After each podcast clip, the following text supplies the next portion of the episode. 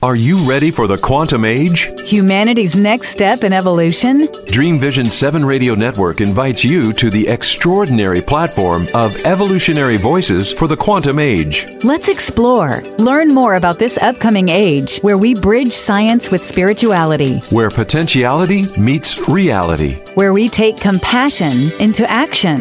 Our trailblazers and visionaries will ask the whys, the what ifs, while igniting continuous possibility.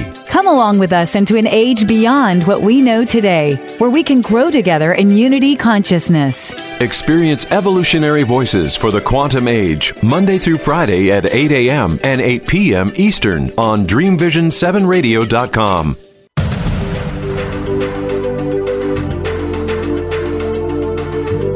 Welcome.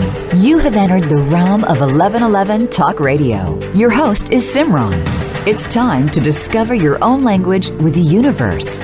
Empower yourself, broaden your mind, open your heart, and discover who you are. Now, here's your host, Simran.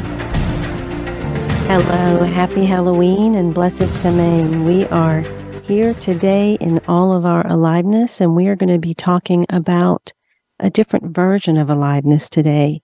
In my recent trilogy of Living, Being, and Knowing, I discuss in the book Living the blessing of death. It is the seventh part of a cycle that we continuously repeat. And in that book, I'm talking more about the continuous deaths that we experience within life. But at the end of life, that is the final blessing that we have as we leave our bodies. This correlates in the book Being to the illusion of war. And with the illusion of war, that's the fight that we have internally or externally. It's also the resistance that the soul has to the body and the human experience and its desire to embrace its oneness back into the allness that we are. And then the blessing of death, the illusion of war correlate with the grace of freedom in the third book, Knowing. And it's really, really powerful to consider this, particularly with the topic that we're going to talk about today, and also in regard to where I've been in my life, because I have two aging parents, both very near 90, and they are quite compromised. They are in these end stages, and books often come my way as a sign, a symbol, as a conversation with the universe, as I often talk about. And today we are going to be talking about death nesting. And that may be something that you've never heard of. We often hear about birth doulas. We often hear about nesting as we're preparing for a new child, a new life, nesting in a new in a home, nesting in even our own workplaces. But rarely do we ever hear that there might be the need for a death doula. Death nesting is about preparing for the nest for one who is dying, just as we might prepare a nest for one who is about to give birth. Some individuals begin nesting before or during pregnancy in preparation for that birth, so that environments feel safe and orderly and ready and spacious, and that also opens the way for internal work to begin. And as I've watched my own parents move through their processes, I can see a lot of what is going on that my guest, Anne Marie Keppel, is sharing with us today. She's a lifelong meditator, a death doula educator. She's trained with hands on experience in home funerals and green burials. She is the founder of a nonprofit, Village Death Care and her work has a foundation in nurse assistant and hospice training, along with her caring for an elderly homeless man, which led her to teaching about death care. She is an advisor to a virtual reality therapeutics company and emulates the benefits of psychedelic assisted therapy to those working through end of life. Her work as a death doula has been published nationally in the Washington Times, on usnews.com, and in Pulp magazine. And so this will be a very intimate, poignant, and also quite relevant and important conversation that we have to have in preparation for so much that's been going on and will continue to go on, but also in consideration to our own lives. And so sit back, relax, take a deep breath, and just listen. Let yourself center into this heart centered practice of a death doula. Welcome, Anne Marie, to 1111 Talk Radio. Simran, thank you so much. I'm happy to be here. Well, this is um, an interesting book to be talking about, and it's also quite synchronistic that we are doing this on this particular day because the veils are even thinner. And I think that the biggest fear that human beings have, and I think this has been said throughout time, is the fear of death. And I would say alongside that goes the fear of aging and all that comes with it, especially as of what we've seen in the past few years that can make the end stages of life quite difficult or challenging for some. And so this type of work is something that most people would never even consider exist and I don't know that I ever even heard of a death doula before I got your book. Talk a little bit about this type of work and what the distinctions are, if any, from that of a birth doula. Ah, so uh, see, the thing is, is that um, death doulas have always been around, just as birth doulas have always been around. So it's not that this is anything new; it's that the title is something new, and um, but the, but the work is very natural, and of course, for as long as there have been living beings, there have been those that serve those that that are dying. Um, so it's it's really a beautiful offering there are of course those that we know about that that serve the the dying. So people who work in residential care and nursing home facilities um, and hospice workers. So those are the professions that people understand that um, care for the dying and and then a, a, different group of professionals care for the dead. But the the work of um, a death doula is is it kind of weaves in between all of those and can fill in the gaps where those people in those particular professions uh, or or careers can't always go.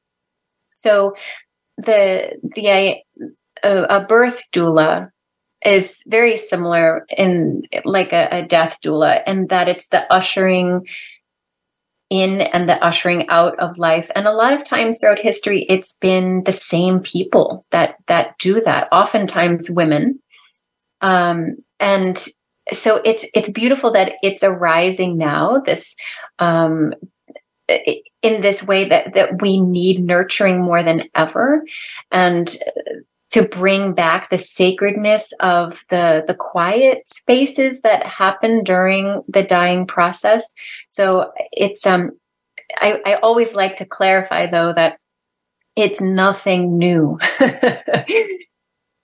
It is nothing new. It it's something that is i guess always being done particularly and and oftentimes not by children but by by the children of parents or by people that are taking care of their children that may be passing or different things like that. And there are different ways that we have seen so much of life changing in the past few years. And on one hand it's this natural sacred beautiful aspect of life as we transition.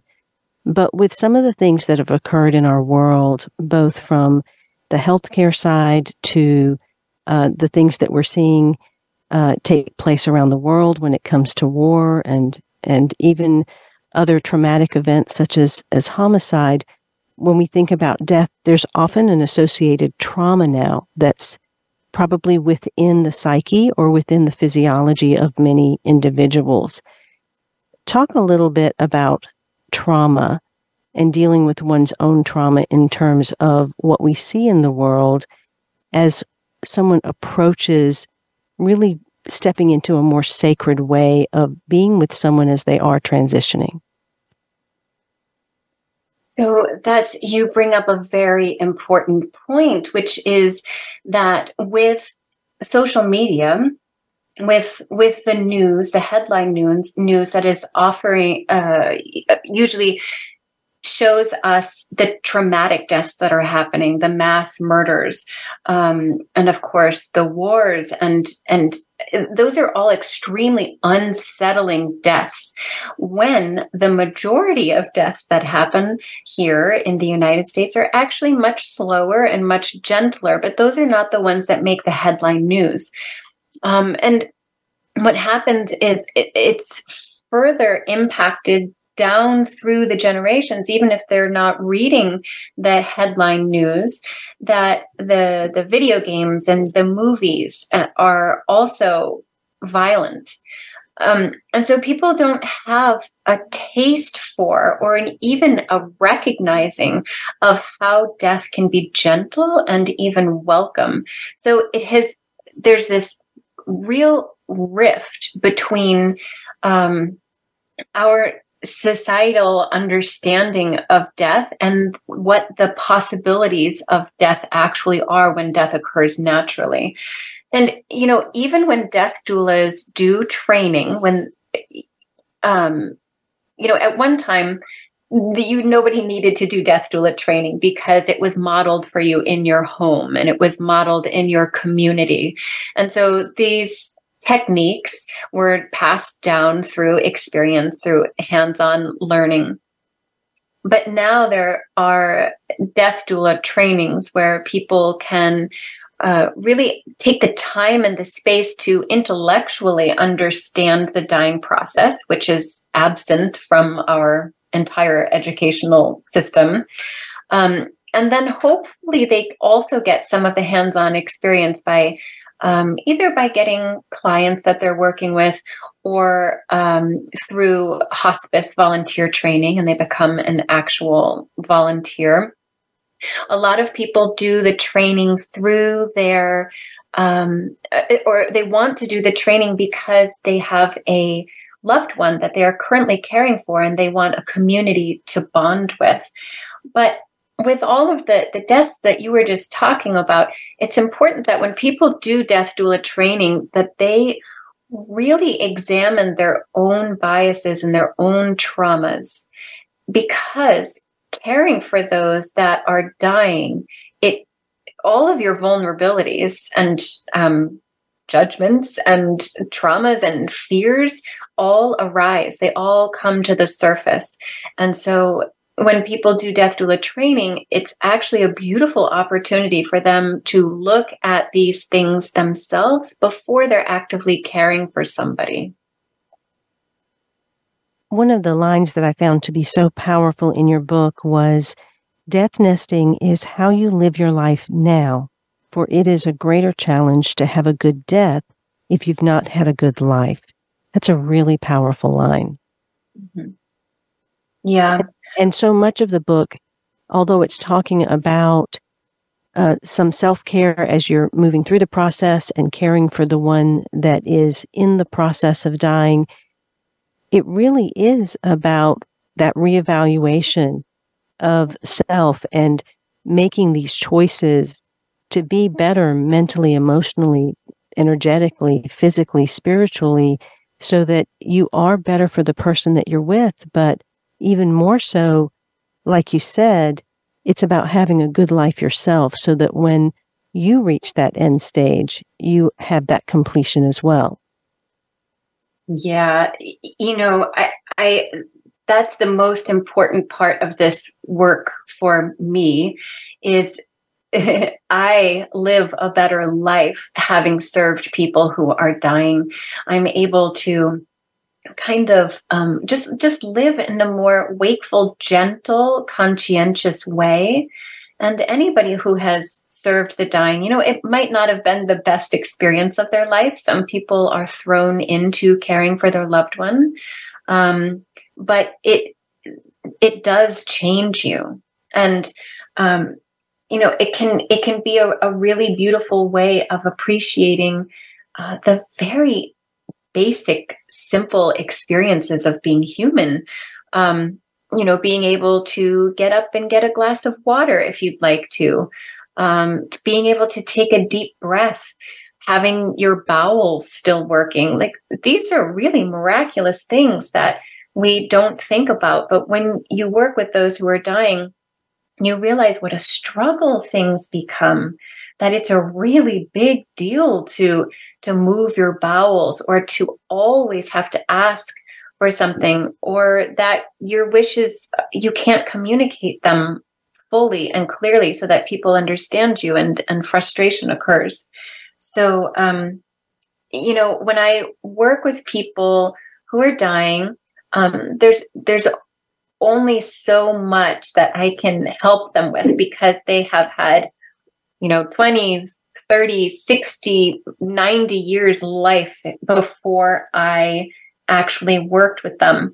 And so I prefer uh, not not prefer. I just find more value in working with those that um, are actively engaging in life so that they can have a gentler death because there's so much to tend to as somebody to somebody um, who's dying who has never examined the preciousness of their own life before it's it's so interesting that you say that because in having to be so present with two parents that are near 90 that are quite health compromised and doing so much for them you're right it slows one down to mm-hmm. really have gratitude for you know, the way that our hands move, or just the fact that we can breathe deep, or certain things that we possess that often we take for granted. And so that process then becomes this gift for both sides if we stop long enough to even hold that sacredness. And we live in such a busy world. And so often when it comes to caregiving and then other responsibilities that someone has, they might feel rushed or frustrated or as if they have to, you know, they have too much on them that they can't be in the sacredness of that process. Is that what death nesting is to support individuals in learning how to do? Yeah, you know, I I really hope so. I I really hope that you know the the slowing down part. I'm even listening to how you're talking right now, and you know, it's so many of the people that are online and in a, a place of um, knowledge and and sharing with large groups of people on social media and influencers. They talk so fast. Everything is so fast. The information that they're pumping out is so fast, which is great. That's fine. But there is such sacredness to slowing down. And you really learn that when you're working with, I, I love that you're working with your parents and they're both close to or in their 90s. And there is a kind of slowing that has to happen just so there can be effective communication. And when people slow down, which our society does not offer, there's there's no opening there's no welcoming to slow down people understand how much grief they're actually carrying and for some reason you know the cynical side of me thinks that you know that's that's the idea that our our society because of the way our economy functions you know people can't slow down. Otherwise they'll start feeling too much. Um, but there's just such a tremendous amount of of grief that's unprocessed. And it's it, it can be beautiful. It can be this you know sorrow can be a tender and beautiful experience if you have the time and support to really examine it. But not when things are moving at such a fast pace then then you end up feeling kind of hollow and forgotten and unseen. It's it's so true. In my own life, I found that allowing grief to kind of swallow me whole at a certain point really gave me this time to be fully present, to let that unwind a lot of things and decondition, so to speak, much of what I had been carrying. And as I have been with, particularly my mother, I can watch and see almost the wheels turning in her head as if she's trying to process or look at life. And mm-hmm. in the book, there's a practical side to what needs to be done, the logistics and different things that are conversations that have to happen. But then there's also this side of allowing the person to talk and be there to listen. And so when when you look at being someone that is the caregiver or is the death doula, talk about how you balance the practical needs that must be taken care of as well as the really emotional and spiritual and soulful aspects. Mhm. So this is why it takes a village.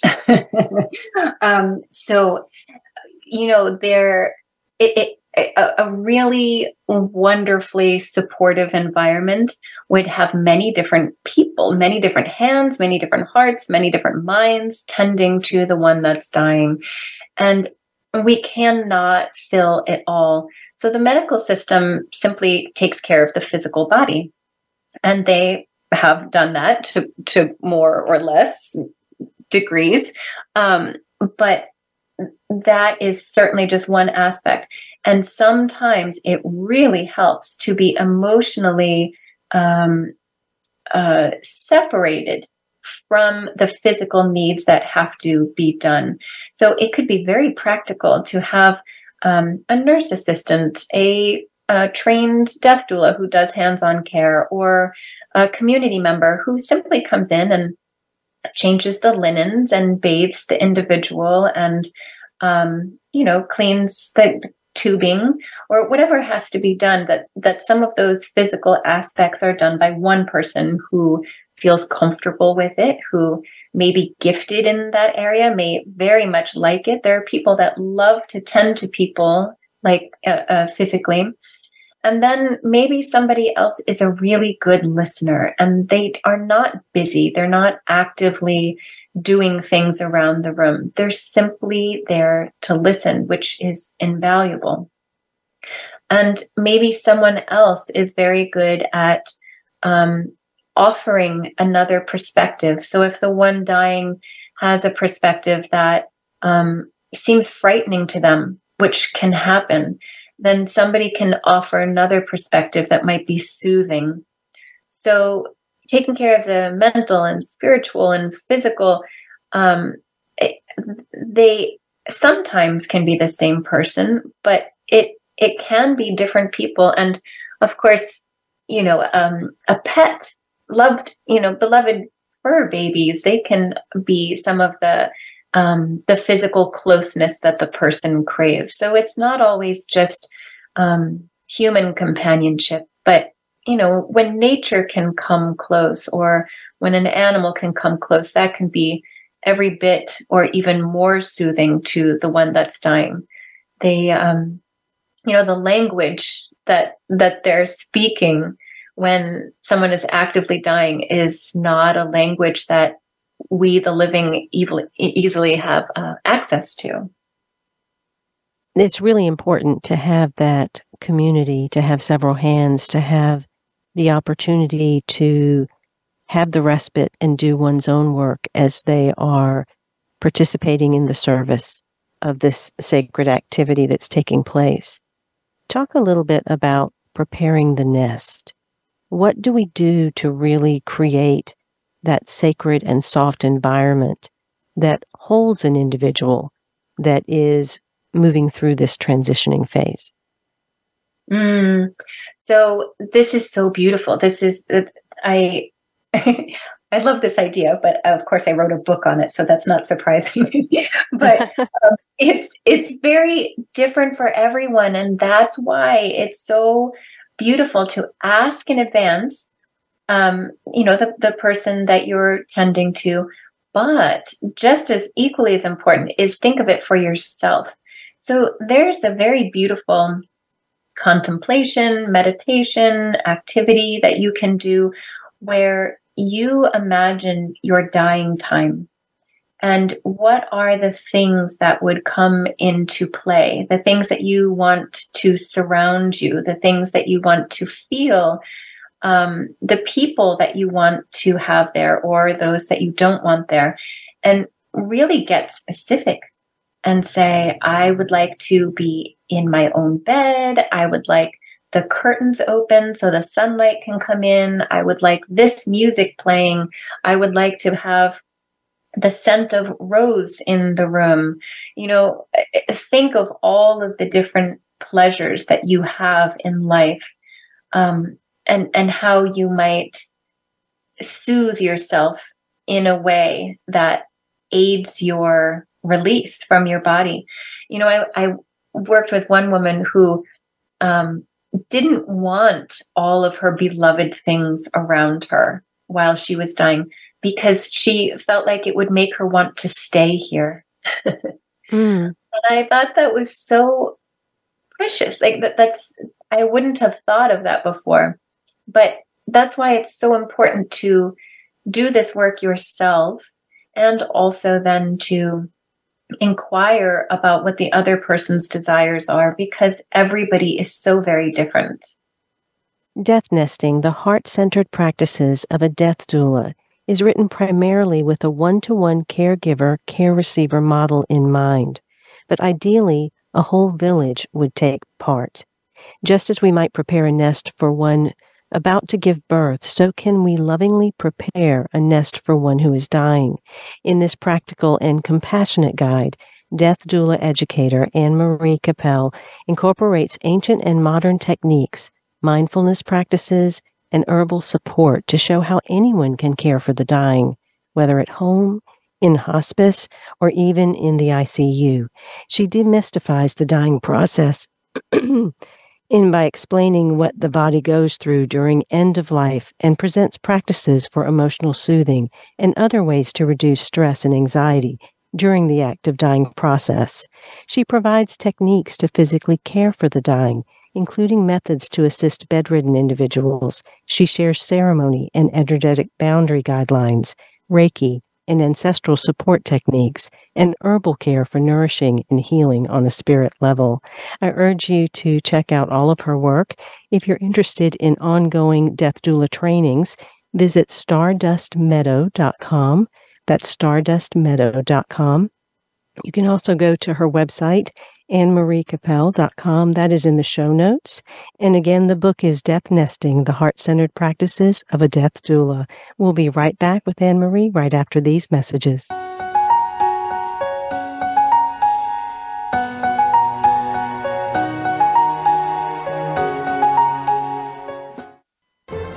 Have you seen 1111?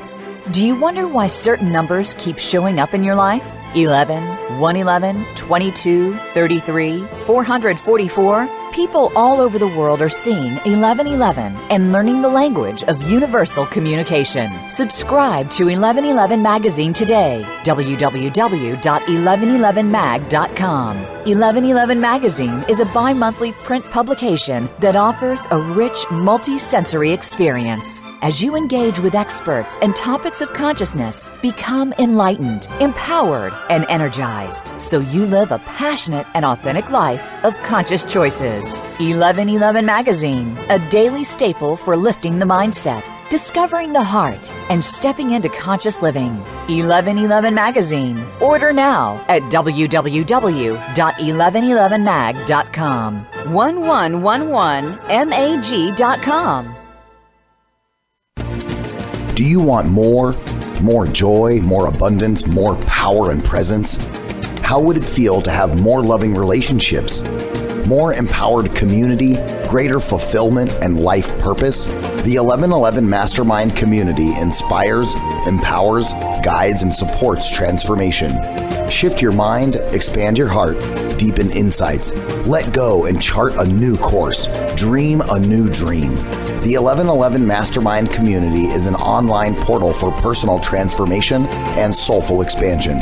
Go to courses.1111mag.com. That's courses.1111mag.com. Change begins with you. Let it be simple, convenient, and transformative. The time is now. Step through the 1111 gateway. Courses.1111mag.com.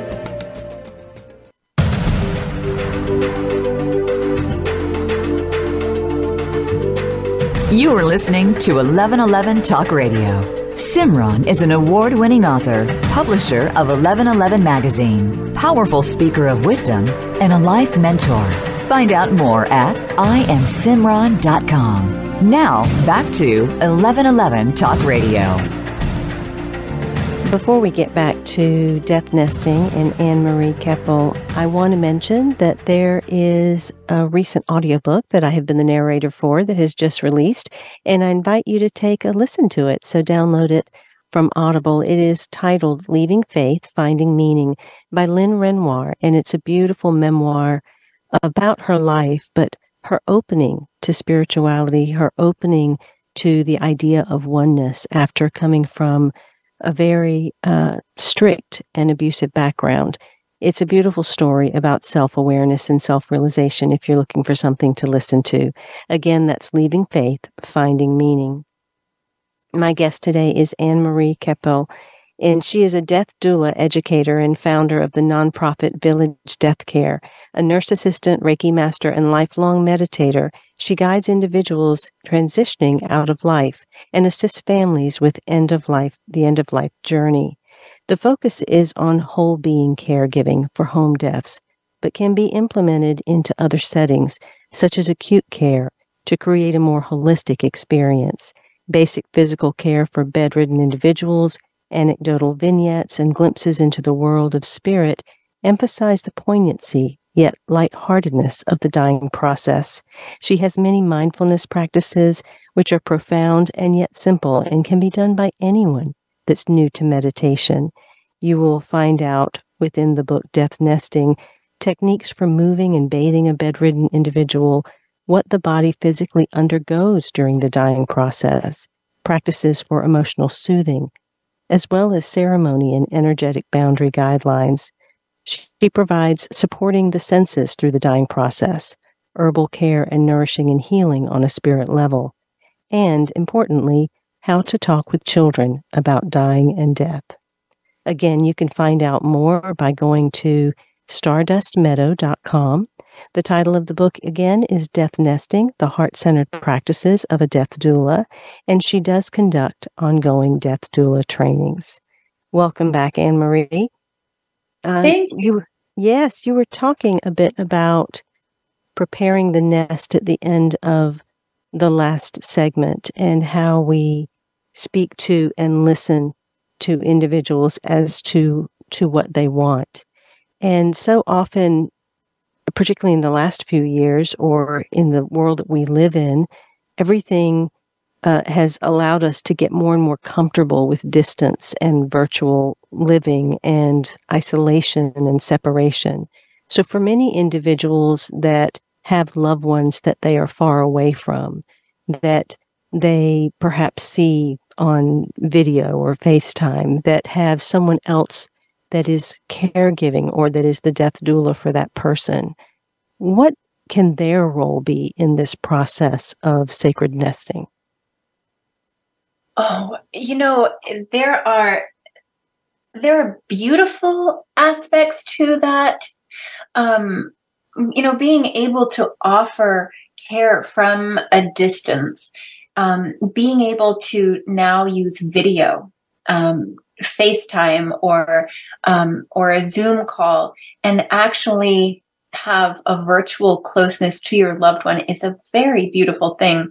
Um, you know, we we sometimes forget that um, the experience of being far from a, a loved one has always happened with with people who have immigrated to a different country um, that there there has always been this distance. And so it's not just that this is a recent thing that it ha- it has happened throughout time. And when that happened long ago when you could write a letter back and forth and it may take months to arrive or it may never get there at all. Correspondence was delayed. And so there was a lot of heartache a lot of praying a lot of unknown if their loved ones even made it to the other country or if somebody was actively dying. The message might not get there until the person you know long after they had died So, in a lot of ways, the technology that we have now is a miracle so that people can can say goodbye to each other, can share stories, can love each other from a distance. And so that is a, a very beautiful aspect. And it's not a replacement for the physical. And so, as you said, sometimes the the caregivers that are taking care of these individuals are not the family, they're not the loved ones, and they're on a schedule, they're on a clock. They might not have time to really listen to them. And the only time that a lot of people get touched is when they are being brought back and forth to the bathroom or when their undergarments are being changed. And so the the loss of touch is is really devastating. And you know, sometimes there are oftentimes, unfortunately, people in residential care and nursing facilities, their loved ones don't come to visit, or it's so very rare.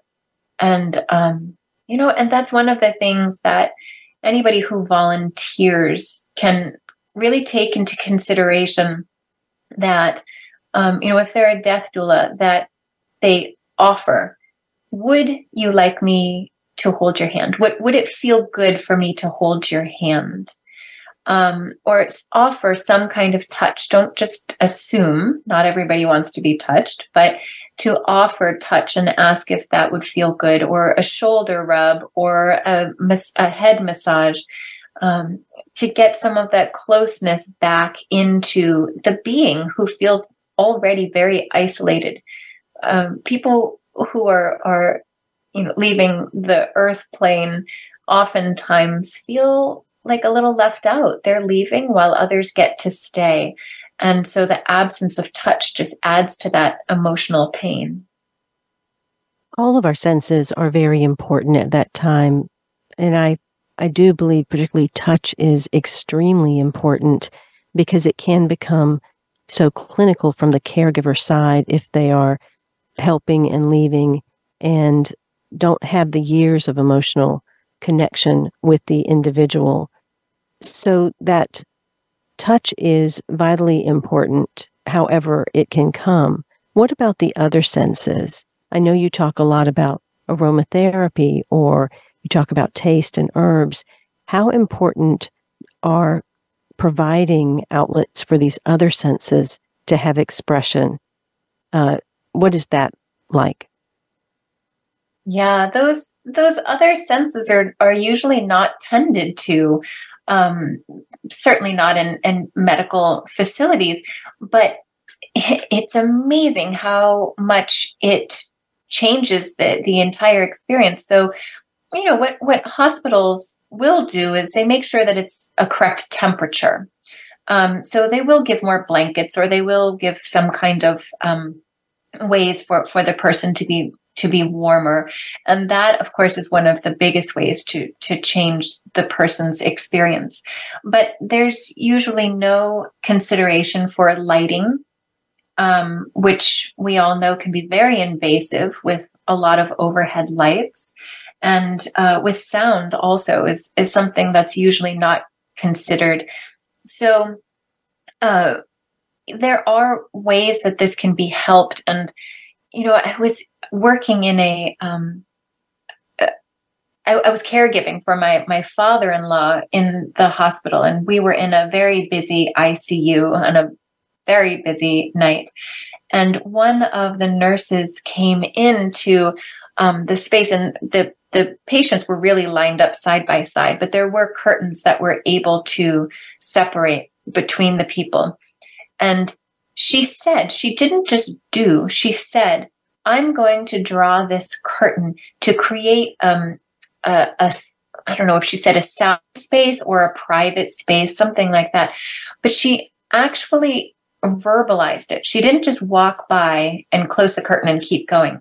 She told the person what was being done. And I find that incredibly important. So it, it changes something in the brain that somebody A cares enough to do that, but also that you have um, initiated the, a, a, cocoon has been activated.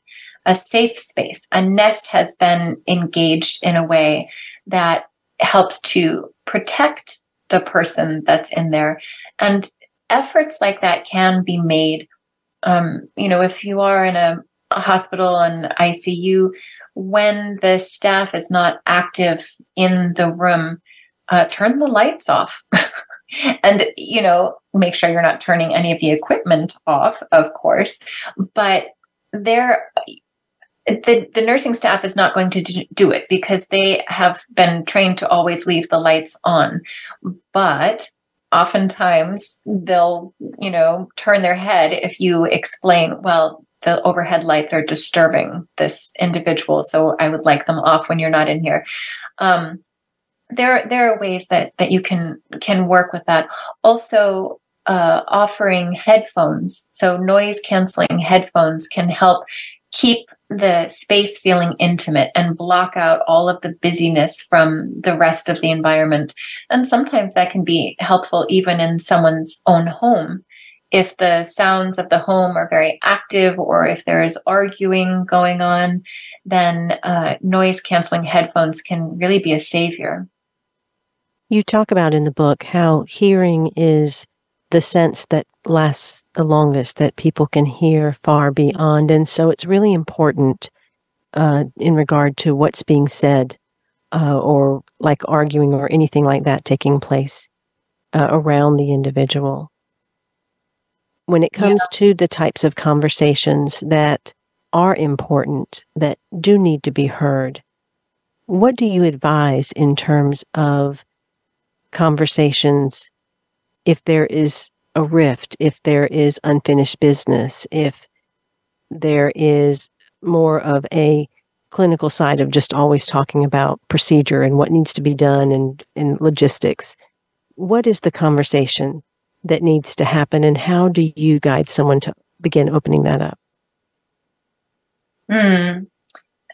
It's it's a fine line because um, you know, I am not a family systems therapist.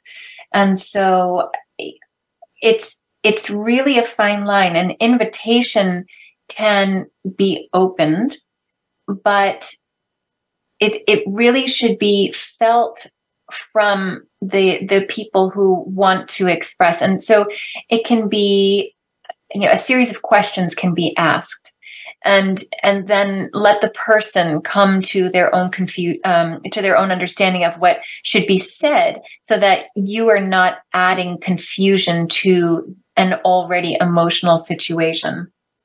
So uncomfortable exchanges do happen and sometimes they need to happen.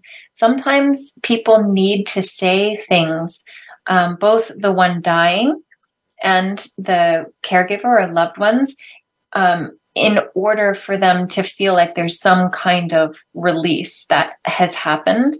I don't consider it my responsibility to initiate those conversations. Um, yet, I will certainly be supportive if they do unfold.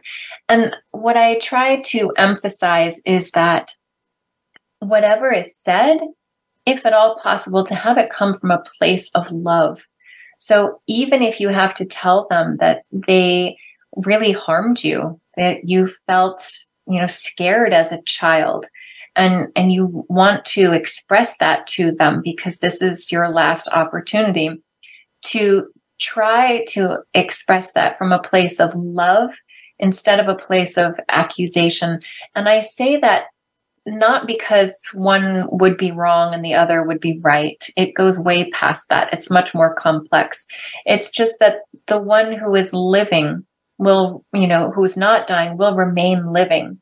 And those last words, those last e- exchanges will remain with them. So it's as much of a protection for the one dying as it is for the one who is going to be expressing these um, these thoughts, these feelings. And sometimes the uncomfortable things that are said come from the one who is dying. And that's harder to control. They're they're on their way out and what comes out may not be able to be healed. In fact, sometimes what's said is so painful that then those that are remain living have to carry that with them. So these things do happen. It's heartbreaking. We do all have our own wounds and traumas and things that we have carried. And so it is important that we allow that presence to what needs to be said or what does not need to be said, to allow the space for silence or for the words that are wanting to come. Talk a little bit about what the physical body does during the, the dying process. And then if you'll go into a little bit about psychedelics and how that can help soothe the process. Oh, sure. So um, there are some very basic things that that happen with um, uh, it throughout the dying process that that no matter what the traditions are, what the culture is, what the um, economic status is, the race of the individual, the um, just the, the different ways that people have lived. There, all of those things will play a role throughout the dying process, but there are some very physical things that everybody does just the same. Um, and that is, you know, an irregular heartbeat, uh, irregular breathing pattern. And, you know, there, it's so beautiful because it brings us back to our animal selves, to just the core aliveness, the, the human animal experience that we are becomes very apparent during the active dying process, very much like how it becomes very apparent during the birthing process, and how, you know, women um, who, you know, sometimes are very quiet or meek might bellow. They might you know great big noises and sounds might come from their body and it's just returning to this um, the rawness of of the animal experience and that you know the the loudness the the vocalization may not happen during the dying process um, but just the same kinds of feelings of of um, just this momentous occasion you can really feel it in the room you can really feel a, a changing a transition a, a vortex an awakening uh, whether the person is uh, coming into the world or and the person leaving the world. It really feels like an awakening. Um, and sensitive people can really, really tune into that and feel it. And you know, the psych- psychedelic experiences, um, you know, a, a few different a few different things. So while somebody is in their healthy everyday life, they can touch upon some of these deafing experiences through psychedelics. And they, it can be helpful then if you have touched upon a kind of uh, oneness a that that you're so much bigger than your human body that you really feel like that that your energetic field can actually be merging with with nature. If you're outside and you're with a tree and you have this intimate moment then when you are going through an active dying process you remember you recall that you are more than just your physical body and so many times you know our reliance upon the medical system and doctors it just perpetuates the idea that we're simply a physical body. We're a mechanical body, we're flesh and bone, and things can be fixed or they can't be fixed. And it, obviously, we're so incredibly much more than that. And so, not that psychedelics are a cure for everything, but they are one medium, they are one way to help um, break your your conditioning out of that physical body only mentality, which is really helpful for uh, those that are dying.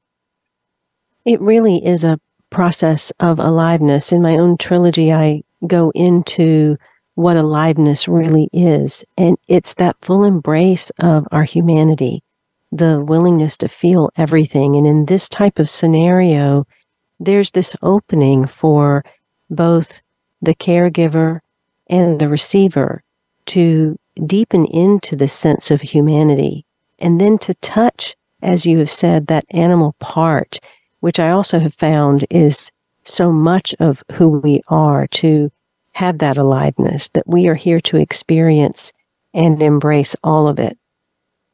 In looking at that aliveness and truly giving ourselves the full human experience, should the dead attend their own funeral? I love that question. Um, yes, you know when when I work with people, so I, I teach death doulas. I'm a death doula educator, and I do lots of public speaking, and I have done death cafes before. And people don't have much connection with actual physical dead bodies. And it's amazing if you ask a group of people, um, you know, have you seen a dead body? And very few people actually raise their hand, even some of the older generations, but certainly most of the younger ones. And so it is, um, I think, incredibly important for the dead to attend a funeral.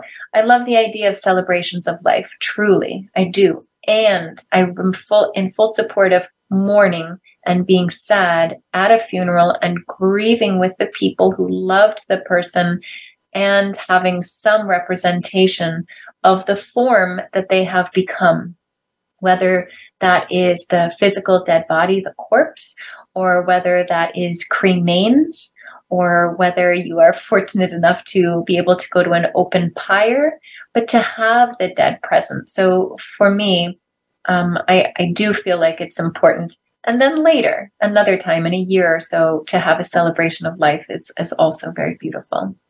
Alua Arthur says, I never would have expected that death would be the thing to bring me back to life. The work of a death doula is a way of life. How they create for others, how they care for themselves, the uncomfortable conversations they allow themselves to engage in, how they confront their own mortality, and how they choose to live their lives. Death doulas want to create and maintain the kind of environment that feels comfortable to die in. This environment could pertain to just the person dying, but can include their family and friends as well. This means getting paperwork in order, creating a schedule that feeds manageable, engaging in difficult conversations, non judgmentally witnessing emotional unraveling, attending appointments, house cleaning, creating flow in the care area, and lots and lots of listening, among many other things. Not every death doula does all of these things, but some do all of that and more. If you're interested in death doula training, I invite you to visit Anne Marie's website. You can go to stardustmeadow.com and find out more about that. Definitely pick up the book, Death Nesting The Heart Centered Practices of a Death Doula. We will all use this information in a variety of ways at some point in our lives, or perhaps you currently are in need of this now. Thank you, Anne Marie, for being on 1111 Talk Radio. It's been a rich and beautiful conversation. Until next week, I am Simran, in love, of love, with love, and as love. Be well.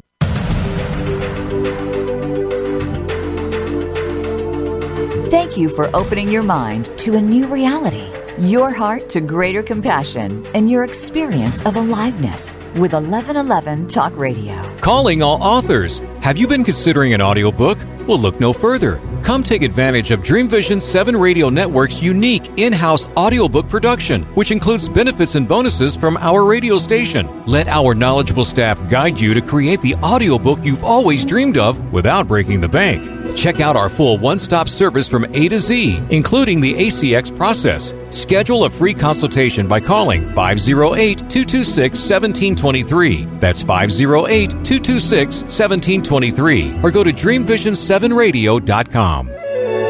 This is Dream Vision 7 Radio Network, uniting mankind with universal love.